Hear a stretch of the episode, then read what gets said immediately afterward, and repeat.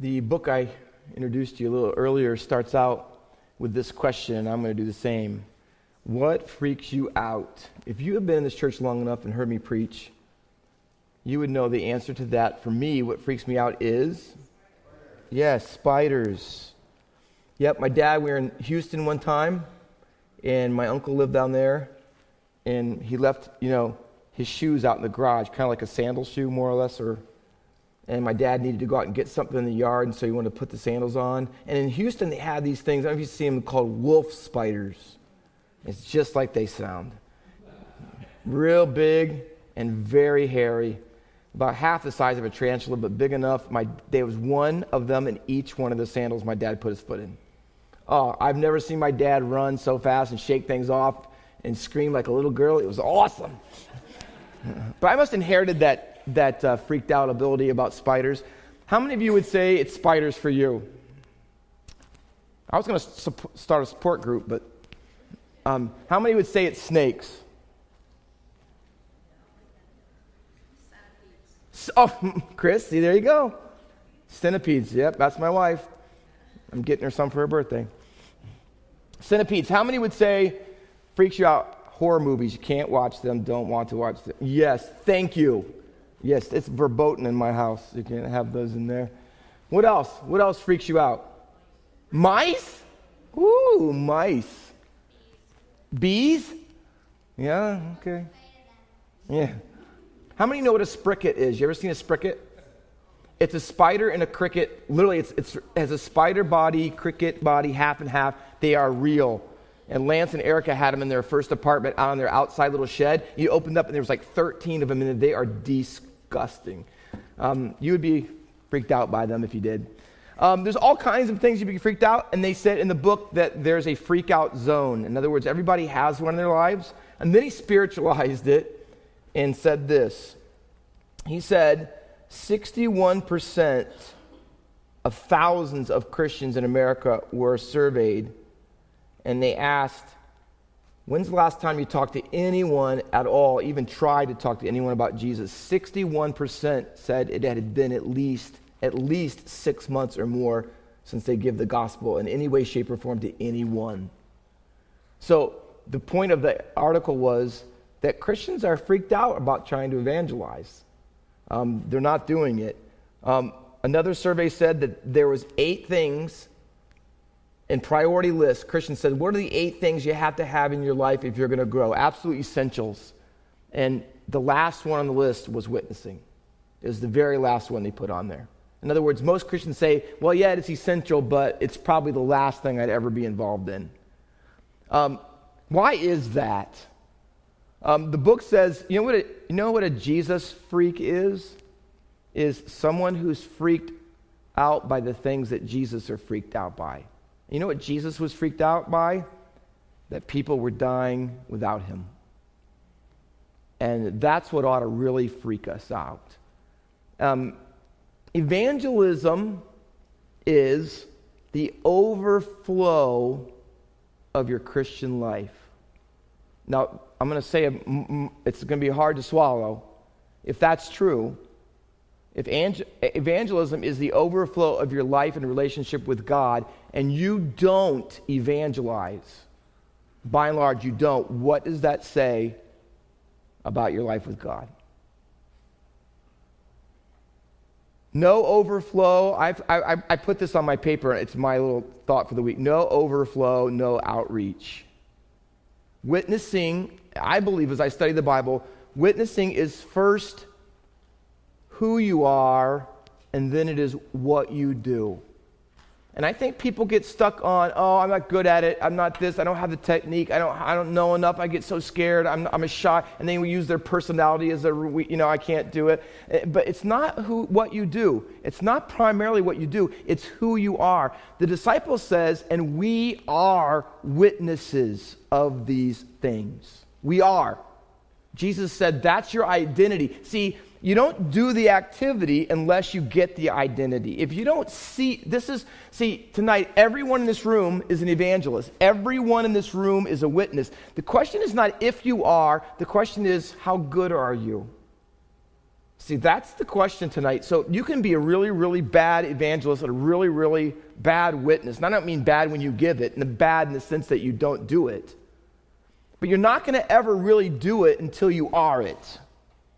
And that's what we have to see. It's not just changing the surface level of saying, hey, let me give you a certain technique tonight. And if you do this, one, two, three, four, well, now you're going to be a really great event. No, not, it doesn't work that way. You have to see it as this is the identity that Jesus gave you because you follow him. So tonight, if I gave you a piece of paper and I told you to do this, write down all the lost people that you know who live around you or work around you or are around you in some way, shape, or form that you have witnessed to in the last six months, how many people would it be? One, two, and it's not a contest between you and anybody else. It's a measure of your love for the lost. I read an illustration today. It talked about a fireman who was stamping out a fire literally in a, in a, in like a field with uh, hay bales and stuff and his job after the fire was over to go around to make sure there weren't any incendiary fires that might still crop up in anywhere else in the field.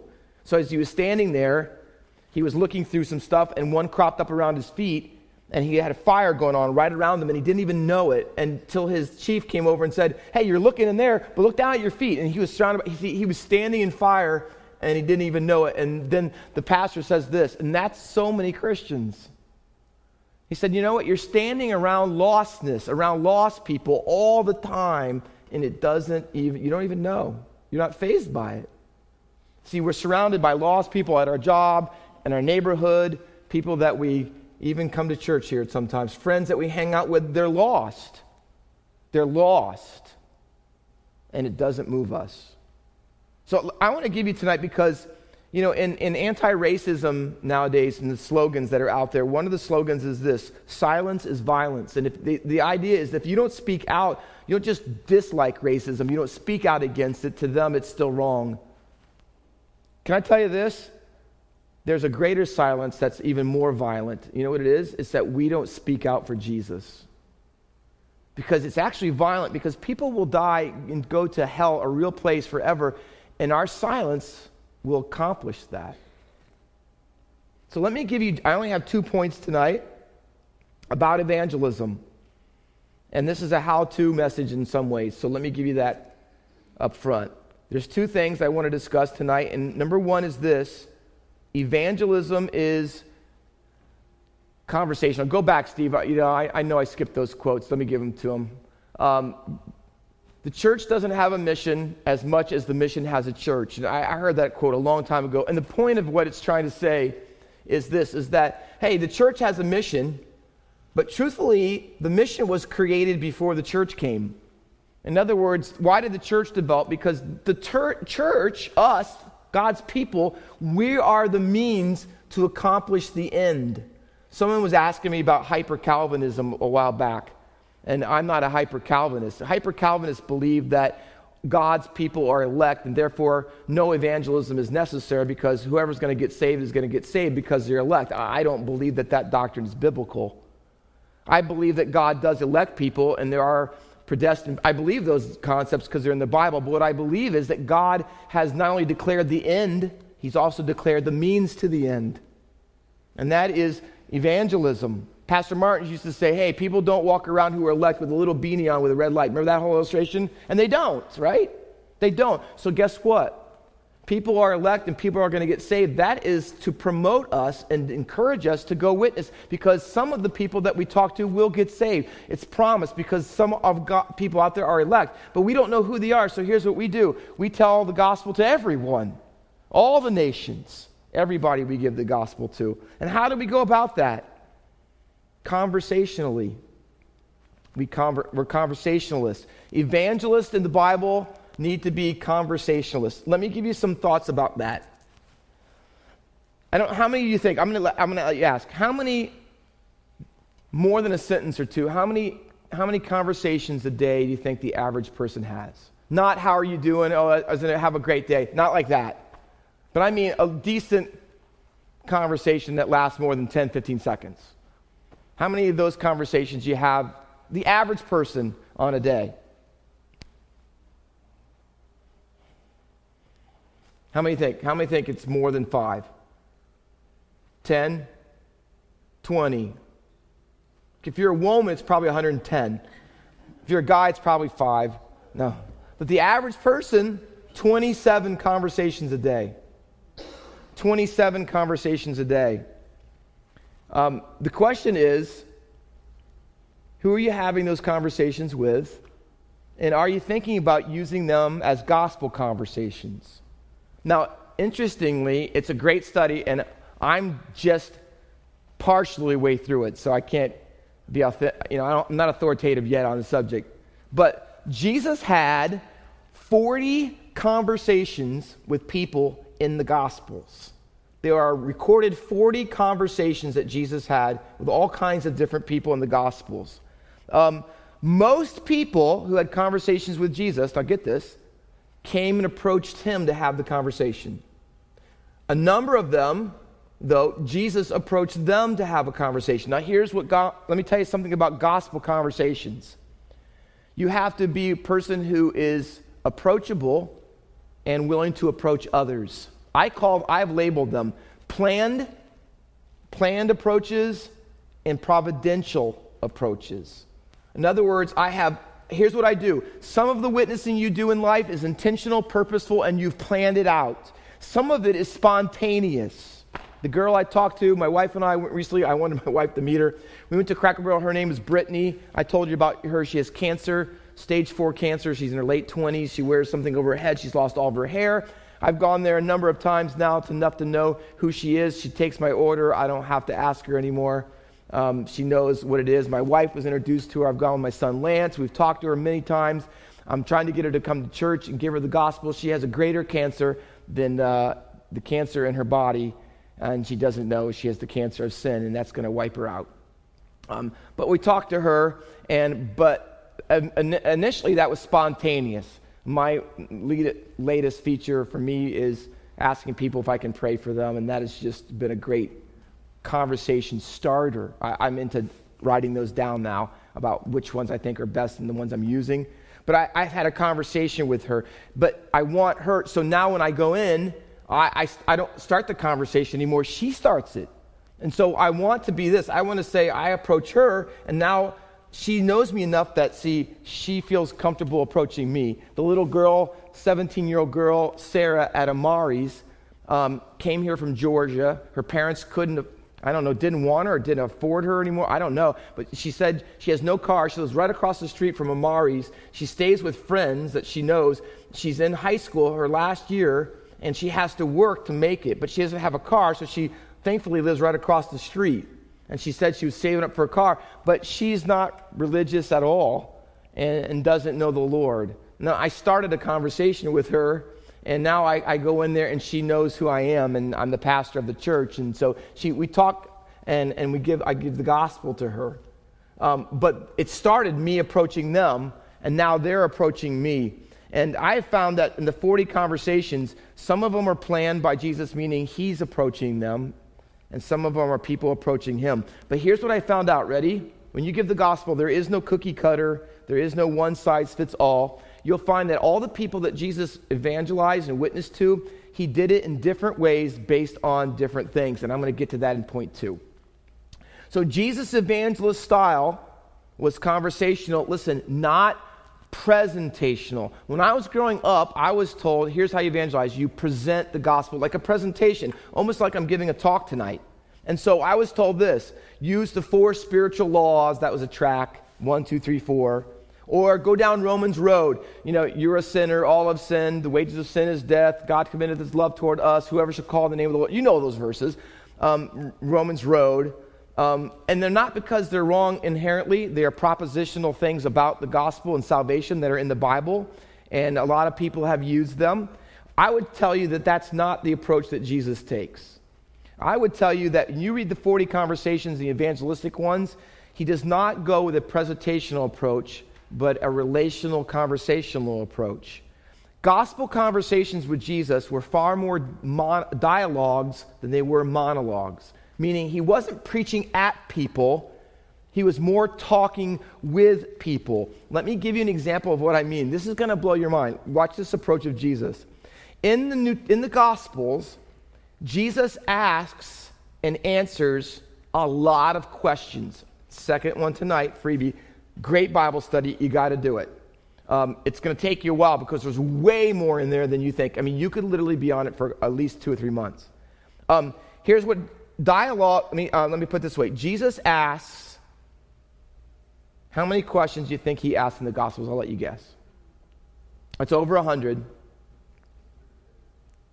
Close. 300, Jesus asked 307 questions. All right? Now, listen to this. Now, Jesus is asked questions. How many, peop- how many questions do people ask Jesus? 183. How many out of the 183 questions that Jesus was asked did he directly answer? Three. So here's Jesus' approach. You know what he does? He asks and answers questions, mostly asking.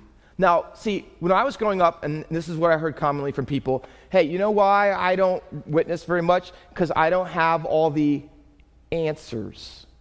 You know what Jesus would say? Oh, you got it wrong. You don't need to be good at all the answers. You know what you need to be good at? You need to be really good at asking all the right questions. Because you're thinking you're having to give a presentation. When you give a presentation, you have to have all the answers. But Jesus says, You're not, this is not a presentation. This is a dialogue. You're having a conversation with a real person who has an eternal soul. So ask questions. Ask all the right questions. And you know what Jesus did, which must have, I don't, it didn't, I guess it didn't confound people or irritate them in his day because that's what rabbis did. But I think it would to a little bit today. You know what he did when he was asked a question? He never gave an answer. He always asked another question. I mean, read the Bible. He asks a question. Well, what do you think? Well, what do you say? He's always asking another question. By the way, that is a learning technique that rabbis use with their disciples, that they rarely answer questions because it generates more learning by asking more questions. That's the way Jesus evangelized people. So I, I wrote down this. You need to evangelize not as a salesperson giving a presentation, but more from the perspective of a satisfied customer. In other words, you're giving, you're telling someone about something that happened to you and is in your life and has made you so happy and has changed you, and I got to tell you about it. But I'm not telling you it to sell it to you or to make a presentation and then, you know, don't interrupt me. I'm only on point two. I got two more to go. It's not like that. That's not what evangelism ought to be, right? Now, let me give you some more things about conversations. All the conversations with Jesus, this is just my my take on it. And I'm not done yet. Now, out of the conversations, 40 conversations that people have documented in the Gospels, I found this that there are, there's a lot, there are more than this, but a lot of them fall into these two categories of what people came to talk to Jesus about their pain or their passion. All these conversations about being blind, being a leper, being paralytic, being healed, I mean, needing to be healed. My daughter is dead. There's pain going on and loss in some way, shape, or form. So, a lot of times people come and talk with Jesus. The conversations are about pain. The other one is about their passion, what they're really wanting in life, what they're really after. The rich man, he was passionate, he wanted wealth. The guy wants to build bigger and have all these things. And people, and so the, the categories that people are really after is pain and passion. So I wrote down this. When it comes to conversations with people, we need to connect Jesus to their pain and their passion, and you need to practice it. You need to practice it. So, most likely, when you talk to people and you give them the gospel, it's going to be, they're going to talk to you about the pain. The pain in their marriage is not working. Their kids are rebellious. They lost their job. They've got some sort of sickness. They had some great loss. They just got a diagnosis. And they're going to talk to you about that. So it'd be behoove us, wouldn't it, if we're going to have gospel conversations, to say, hey, my, I'm going to think about how I would talk to people about going through their pain. How can I get them and connect their pain with Jesus' pardon? How can I do that? And then their passion. My pastor growing up taught me F O R M, family, occupation, religion, message. That's how he said you have a conversation with somebody. You start talking about their, see, their passion. He goes, I've never had anybody. It's true. Then you talk about their wife, if they have a good marriage, or talking about their kids. They, oh, your kids are in sports? Oh, my Johnny's quarterback, and he threw a touchdown last week. And they go on and on. Tell, oh, my kids got this medal, and they're all, everybody loves their kids, or, or even go after their grandkids, right? You know, you're gonna. People want to talk about them, and they'll talk about them forever, right? Family, occupation, talk about their job, how long they're either going to complain about it or tell you how good it is, right? And, and religion, talk about their religious background and where they grew up, and, and then you can get to the message. But here's what Jesus says. I mean, I think conversations ought to be about Jesus, connecting Him. It's like this. It's like there's two lines, and they're parallel to one another. Here's the gospel story, and here's their story. See, in their life until they get saved, those stories have not interacted or crossed one another. But we but gospelizing people is where the intersection of where Jesus' story touches theirs. There's an intersection there. And so my job is to say, how do I get their pain story or their passion story to talk about Jesus' story? And how do they and so uh, their pain, I might talk about his pain. Someone's going to ask me the age old question hey, if there's a God in this world, why is there so, many, so much suffering? Am I going to be able to answer that? Uh, you know, or this pat. And so I'm, I want to see where the crossover is in their lives. I want to retell their story in the context of God's story. Now, here's a little qu- a clip, and I, I might cut it off, Steve, but go ahead. And, it's a seven minute clip about a guy talking about this very concept about how to use their story. Yeah, this is Alvin Reid at Southeastern Seminary, and I'm in the beautiful city of Austin, Texas, which is a lot like Raleigh in so many ways. It's, it's really the future of America. Uh, cities like Austin and cities like Raleigh. And I'm with my friend Jonathan Dodson, who's the author of books such as Gospel Centered Discipleship, uh, Fight Clubs, and the book that I love for my evangelism class, The Unbelievable Gospel. Also, as pastor for how long at Austin City Lights? Life Church? Austin City Life, uh, about seven and a half years. Okay, so and you founded the church, mm-hmm. right? Okay, so he's a church planner and a pastor, and we talk a lot, uh, Jonathan and I, about sharing the gospel and about uh, gospel conversations versus gospel presentations. Uh, and so we want to help you learn how to share the gospel without freaking out when you think about it. And so, Jonathan, tell us about how you go about sharing the gospel and help our folks here that watch this know how to communicate the gospel better. Well, as you know, Alvin, um, a, a, lot of times when people think about evangelism, they think about, uh, and they might not articulate it like this, but a punctiliar uh, moment, a, a, sharing a certain amount of information that creates a decision on the spot. Mm-hmm. And uh, I know you know evangelism well enough to know that you know evangelism is a process. Mm-hmm. Um, it's not just a punctiliar. And I think a lot of our training has uh, trained us to anticipate uh, decision making on the spot mm-hmm. and not equipped us for the process I think that's of decision making. Good word. So, maybe just a, a, little memorable thing that I can share that would help us rethink the process of uh, gospel communication as opposed to kind of the decisionist mm-hmm. um, uh, model of training. So, okay. um, and this is kind of you know borrowed from a lot of the counseling that I've studied over the years, but three, three principles to keep in mind um, listen to people's story, empathize with their story, and then redemptively retell their story. Okay. So, uh, listen to their story. Um, ask questions about their life. Uh, three kind of levels of questions. There's the first first level of question asking is kind of you know how's the weather, um, you know what do you do today. Level two is tell me your story, your life. What was it like when you were a kid? What was it like to uh, you know, growing up? Um, what are your hopes? You know, and then level three is down to the heart values, um, things that you believe, things that you long for. So to listen to people's story, we've got to get below level one, down to level two, get to know people, their history, and as we learn their history, we, we get down to the heart where the gospel can actually connect. So I think listening to people's stories is really, really important, and in order to do that, we have to ask questions, and questions that go from level one, level two, then level three. Um, so listen to their story, empathize with their story. Um, often there are, are, moments of brokenness, unbelief, uh, doubt, uh, difficulty. Um, to empathize with pain or unbelief or um, difficulty in a person's life, and to, uh, to treat them not as a project, but as a person who needs to be known and loved. This lets us be vulnerable too, Yeah. right? Because we can share our own pain and not come across as holier than thou. We're just regular folks. We have struggles, Yeah. and being vulnerable uh, helps the conversation too. Yeah, yeah. In fact, I think one of the most effective ways, especially with this generation, that you can share the gospel is to share the gospel with yourself out loud. Uh, to reveal a vulnerability in yourself, apply the gospel to yourself so that they can see, hey, we both need it. An example, um, I was discipling an artist, musician in the city. We were at a bar and we were talking about apologetics and all those kind of things. And um, he kind of asked me this question. He said, Jonathan, do you ever doubt your faith? We're talking about all this, you know, heady stuff. It's kind of like, you know, do you ever, doubt- you ever struggle with doubts?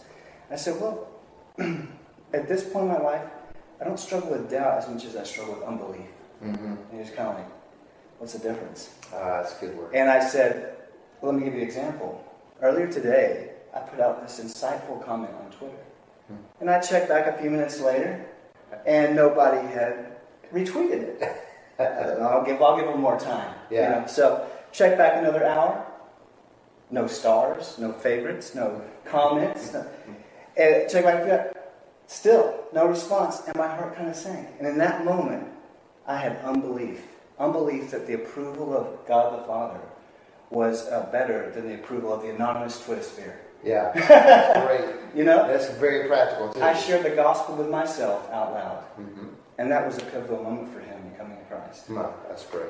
Um, so that would all be into this kind of empathizing, Mhm. uh, listen to their story, uh, empathize with their story, and then redemptively retell their story.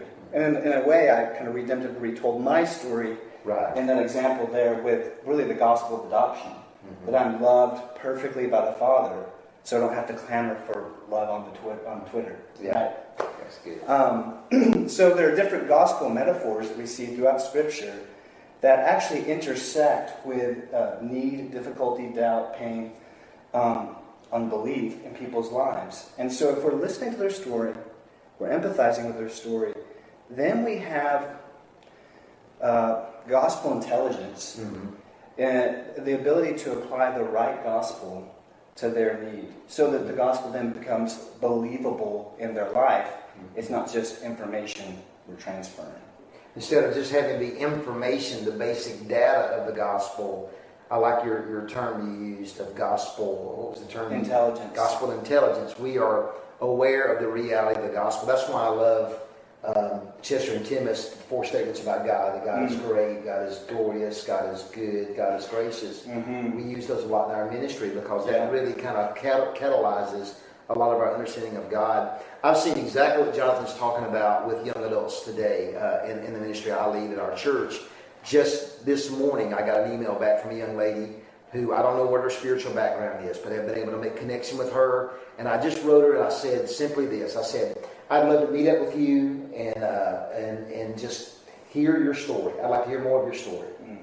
Basically, is all I said. And she wrote back and said, "That would be incredible." She's so excited about somebody caring enough to hear her story. Yeah. And so just just actually being a listener and listening to them. You know, the Bible says, "How shall they hear if we don't tell them?" The question is also, "How shall they hear?"